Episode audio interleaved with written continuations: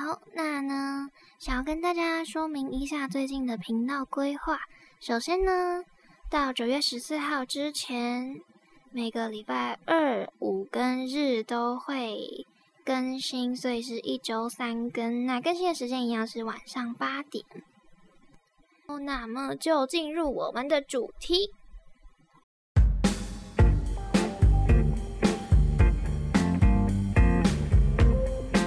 懒散是王道，生活不重要，跌倒就躺好，真奶喝到饱。Hello，我是赫兹卡，欢迎收听赫兹卡闲聊。Hello，大家好，好久不见。那么呢，我最近呢突然想到，我可以来分享这个主题。那这个主题是什么呢？就是如何摆脱拖延症。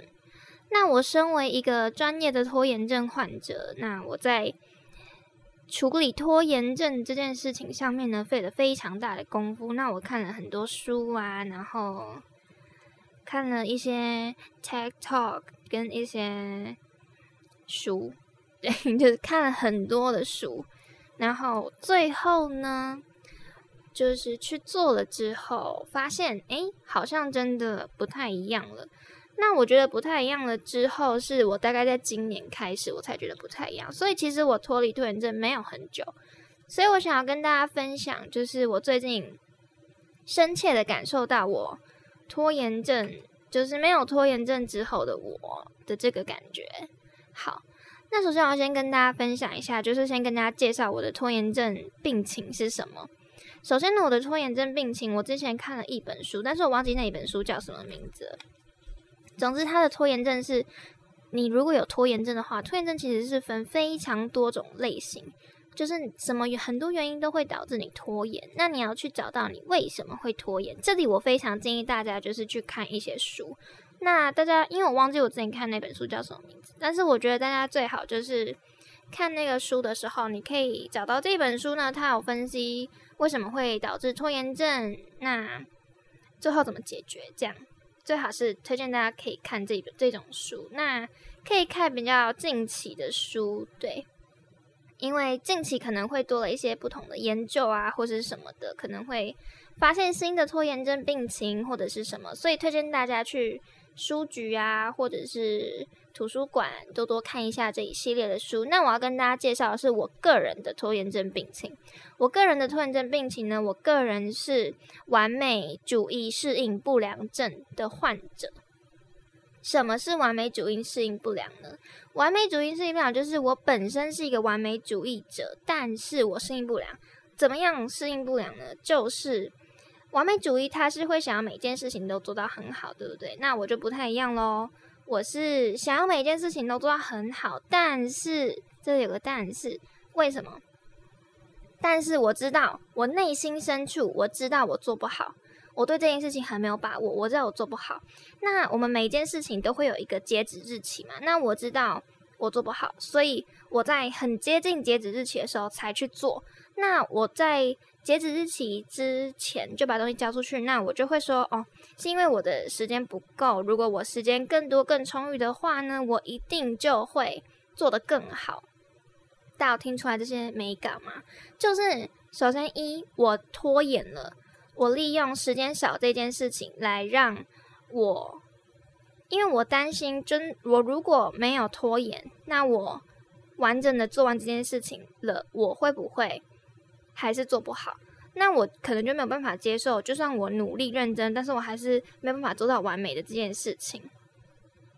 首先呢，对，就是 我要说什么，反正就是，如果你要解决一个问题，你一定要先找到你自己的问题在哪里。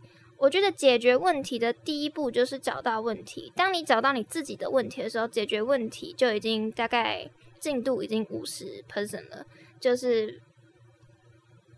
一个很大的第一步，所以呢，身为一个完美主义适应不良者，我在大学的时候呢，我原本以为我已经脱离了这个病情，但是为什么我发现，哎，自己好像没有完全脱离呢？是因为我个人呢是。希望可以就是做出一些音乐嘛，对不对？在音乐上面可以有一些表现或是什么，但是我却一直拖，一直没有去做，那也没办法建立起一个习惯。那为什么呢？我就发现我自己是不是还是在拖延？因为我可能担心我认真做，但是没有结果，或是怎么样。所以呢，我就又去成品看了书。对我就去成品看书，然后我发它里面就讲到一个东西，那他是说，如果你有一次就是没有拖延，不代表你已经摆脱拖延症。然后这时候我才发现，哦，我好像是真的还没有摆脱拖延症。然后呢，我之前看了一个演讲，我想要跟大家分享一下改善拖延症，这是一个 TED Talk。然后我忘记它的名称，但是大家可以打一些关键字上去看看，应该会找得到。然后他说呢，拖延症大脑呢分成三种人，然后一个是理性决策者者，一个是玩乐猴子，一个是恐惧怪兽。然后理性决策者呢，就是他会，他们大家都是要抢方向盘。那理性决策者他是做决策的人，然后他是比较理性的。然后玩乐猴子呢，就是他都会寻找比较简单，然后比较轻松愉快的那个捷径。对，然后恐惧怪兽呢，就是你遇到截止日期的时候，或是快完蛋的时候才会醒来，他才会醒来，然后其他其他时间都在睡觉。那两种情况呢，是关于拖延，一种是有截止日期，一种是没有截止日期的。没有截止日期的，就是比较严重的拖延，像是例如你的梦想啊，或是。一些等等的，那解决的方法呢？就是他这里说的解决方法，就是你将人的生命一周画成一个方格，然后看看自己剩下几个方格，提醒自己活得不长，且人生充满未知。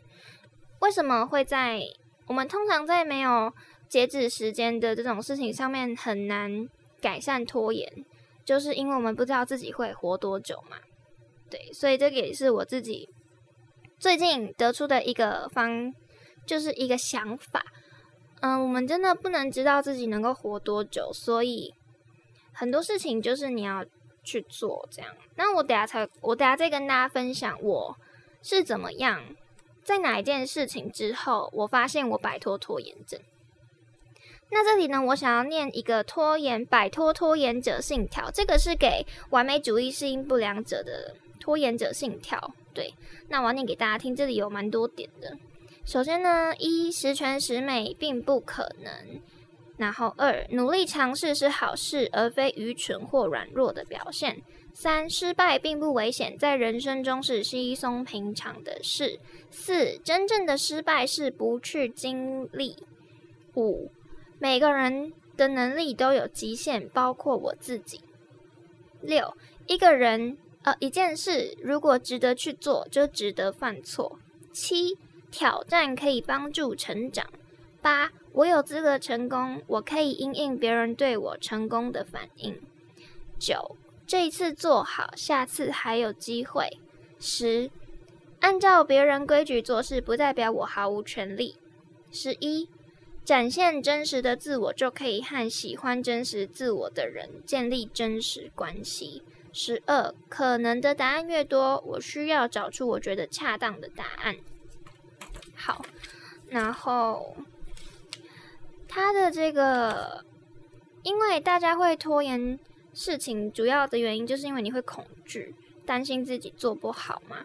那他这里呢，有你的脑袋有时候可能会下意识的告诉你一些比较负面的想法，可能你自己都没有发现到，那但是就是阻止你去做的一个很大的阻力。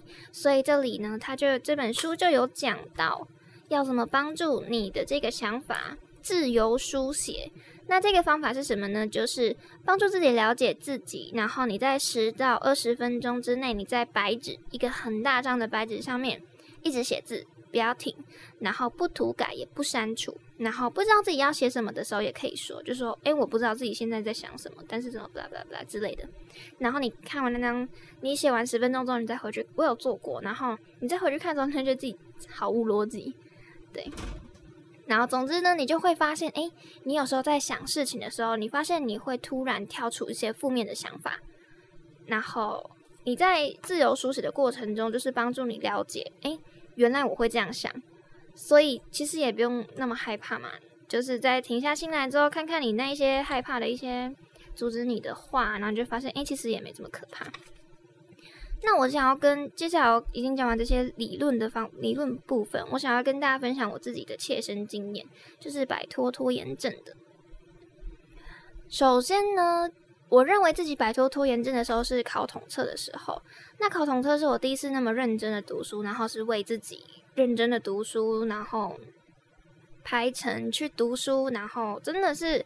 考得不错，然后最后也考了不错的学校，然后我就以为自己哦，终于是摆脱了这个拖延症，那我就很开心，我终于不再拖延。但直到是我在做音乐跟在梦想这件事情上面，我发现，诶，我好像开始又拖了，但是我不知道为什么，所以我才去看书嘛。那这些书呢，就只是帮助你了解一些。道理跟一些原因，真正的解决你还是得自己去做，就是你要真的去尝试，你才有办法改善自己的这个问题。那我觉得在完美主义适应不良症身上，要怎么样摆脱拖延呢？我觉得是不要思考那么多后果。如果你跟我一样就是这样子的话，我觉得你可以不用想那么多后果。像我们刚刚念的那些信条，拖延症的信条，那他们就是没有想那么多后果的。有一些话啦，就是跟你鼓励你说不要害怕去尝试，那失败没有什么。那简单来说，就是我发现我开始变成一个。有一点，虽然这样有刚开始有点偏激，是我想到什么事情我就去做，然后你去做了之后，你就发现你有时候你一定要做了一件很大的事情，就是你尝试，然后你就直接去做，然后它是一件足以改变你人生对人生看法的事情的这种，它就会帮助你真正的脱离拖延症。那我的事情是什么？就是出国。我从很久很久之前，好几年前，好几年，我想了好几年，每一年都觉得我应该要自己出国自助旅行。我本来觉得这件事情离我非常遥远，因为为什么觉得离我很遥？因为一我没有钱，然后我没有出国过。好，以前那个小时候出的那个不算的话，我其实没有出国过，我根本没有印象，我不知道怎么出国。然后所以现在都是那么陌生，然后都对我来说遥不可及。那我又没钱，这是最主要问题。然后我也可能语言也不太好，然后什么什么的，不知道我能不能在国外活下来啊？对不对？就是这种很多问题牵绊着我，让我没有去做。是直到我觉得二十岁了，我应该送自己一些什么礼物，然后我就毅然决然跟朋友讲好，我们就直接订机票。这算是超级冲的一个决定，因为我们没有想后果，我们甚至连住的地方都没有订，我们这连机票就是分开订，反正就是先订机票这样，我们就直接订机票，你就订下去了，然后付钱这样，你都付钱了，你就总不可能不去嘛，对不对？所以我们就开始规划，然后这样，我觉得很感谢，就是有一个人能够陪你去尝试去做，所以这也非常感谢我的朋友 Seren，又是 Seren。对他跟我一起出国的，那好，就是之前说的那个北海道。那最近因为疫情关系，所以没办法出国，所以最近就有点可惜。因为上次出国之后，就一直好想要再出去。对，好，总之呢，就是去做了之后，然后我们真正出国，在国外发现，哎，其实自己可以可以活得很好，然后发现自己其实常常在限制自己的可能性。然后把自己限制在框框里面，然后害怕、犹豫不前，这样犹犹豫不前这个词吗？反正就是大家知道，就是有时候你恐惧，就是会限制你的行动，然后可能就在这边踌躇不前这样。后来发现，其实自己可以活得很好，而且自己的适应力跟蟑螂一样强，然后才发现，原来自己其实是可以做到非常多事情，只是愿不愿意去尝试。在这里之后呢，我就开始做了很多事情，对，真的很多，就尝试了，就是各种各样。我一想到想做的事情，我就马上去做，然后做完之后就发现真的超好玩的，然后就爱上这种刺激感，这样。对，然后直到那个是大概是去年底的事情了，然后直到现在呢，我比较变成一个稳定一点了，就是不会 那么疯狂的去尝尝试想要刺激感这件事情，所以现在算是比较平静的自我。那说回来呢，就是现在的拖延症，我之前说过，就是在梦想的方面上面嘛。那我跟大家说，就是我今年。就是七月的时候吧，七八月的时候，然后有第一次离我很近的人去世。那他是他跟我虽然没有到真的很熟，但是呢，他帮了我们非常多的忙。那第一次感觉到好像死亡离我们很接近，所以其实应该要珍惜生命，然后真的。不能想说，哎，反正我还年轻，我还可以，就是再玩一下什么的。我不否不排除，然后也不否认，你应该要有休闲的生活，但是你不应该要真正就是真的很放纵自己，然后就是每天都这样。这个词叫做什么？就是你每天都不知道在干嘛，浑浑噩噩的生活，真的不建议大家这样子。你可以迷惘，你可以不知道该怎么办，但是你一定要有勇气去找到方向。对，这个也是我最近想到的事情。再来说到梦想的地方，我其实现在想起来，我不知道为什么对梦想这件事情，我就是去做了，我也不知道为什么。但是我在做的这个过程中，我发觉就是一点一滴。建立起来的那个成果是很感动的，对，然后也不在意是不是真的想要最后怎么样，但是就是我在做的过程中很开心，所以希望大家也可以找到对你来讲很就是你做了之后很开心的事情。对我现在讲话其实有已经开始没有有点没有逻辑了，好。总之，我也不知道现在自己在说什么。对，现在现在不知道自己在说什么，但是还是希望大家就是可以找到自己真正喜欢做的事情，然后开心的去做，不要想后果，然后也不要想说，嗯，现在努力，最后能不能达到真正想要的成果，也不要想那么多，就反正就去做，然后在做的过程中，真的就会很开心，真的相信我。做的过程中真的会很开心。好，那么今天呢，就跟大家分享到这里，就是关于我如何摆脱拖延症。总之，拖延症也不是这么可怕。然后，希望大家呢也可以上网 Google 一下，就是你想要知道任何资讯，搞清楚你自己到底是哪一种的拖延症患者，好不好？最后再去解决问题。解决问题没有很难，只要你勇敢去做，发现问题，最后一定都可以有美好的结果。就在这边祝福大家。好不好？祝福大家，祝福你能够开开心心的过你的生活。那么就他下次见喽，拜！非常感谢你的收听，希望你能留言跟我说说你对这集的看法哦。订阅我的频道，避免错过最新的内容。追踪我的 Instagram，和我分享你的生活。最后，在各大平台上都能听到我的 Podcast。那我们下次见，拜拜。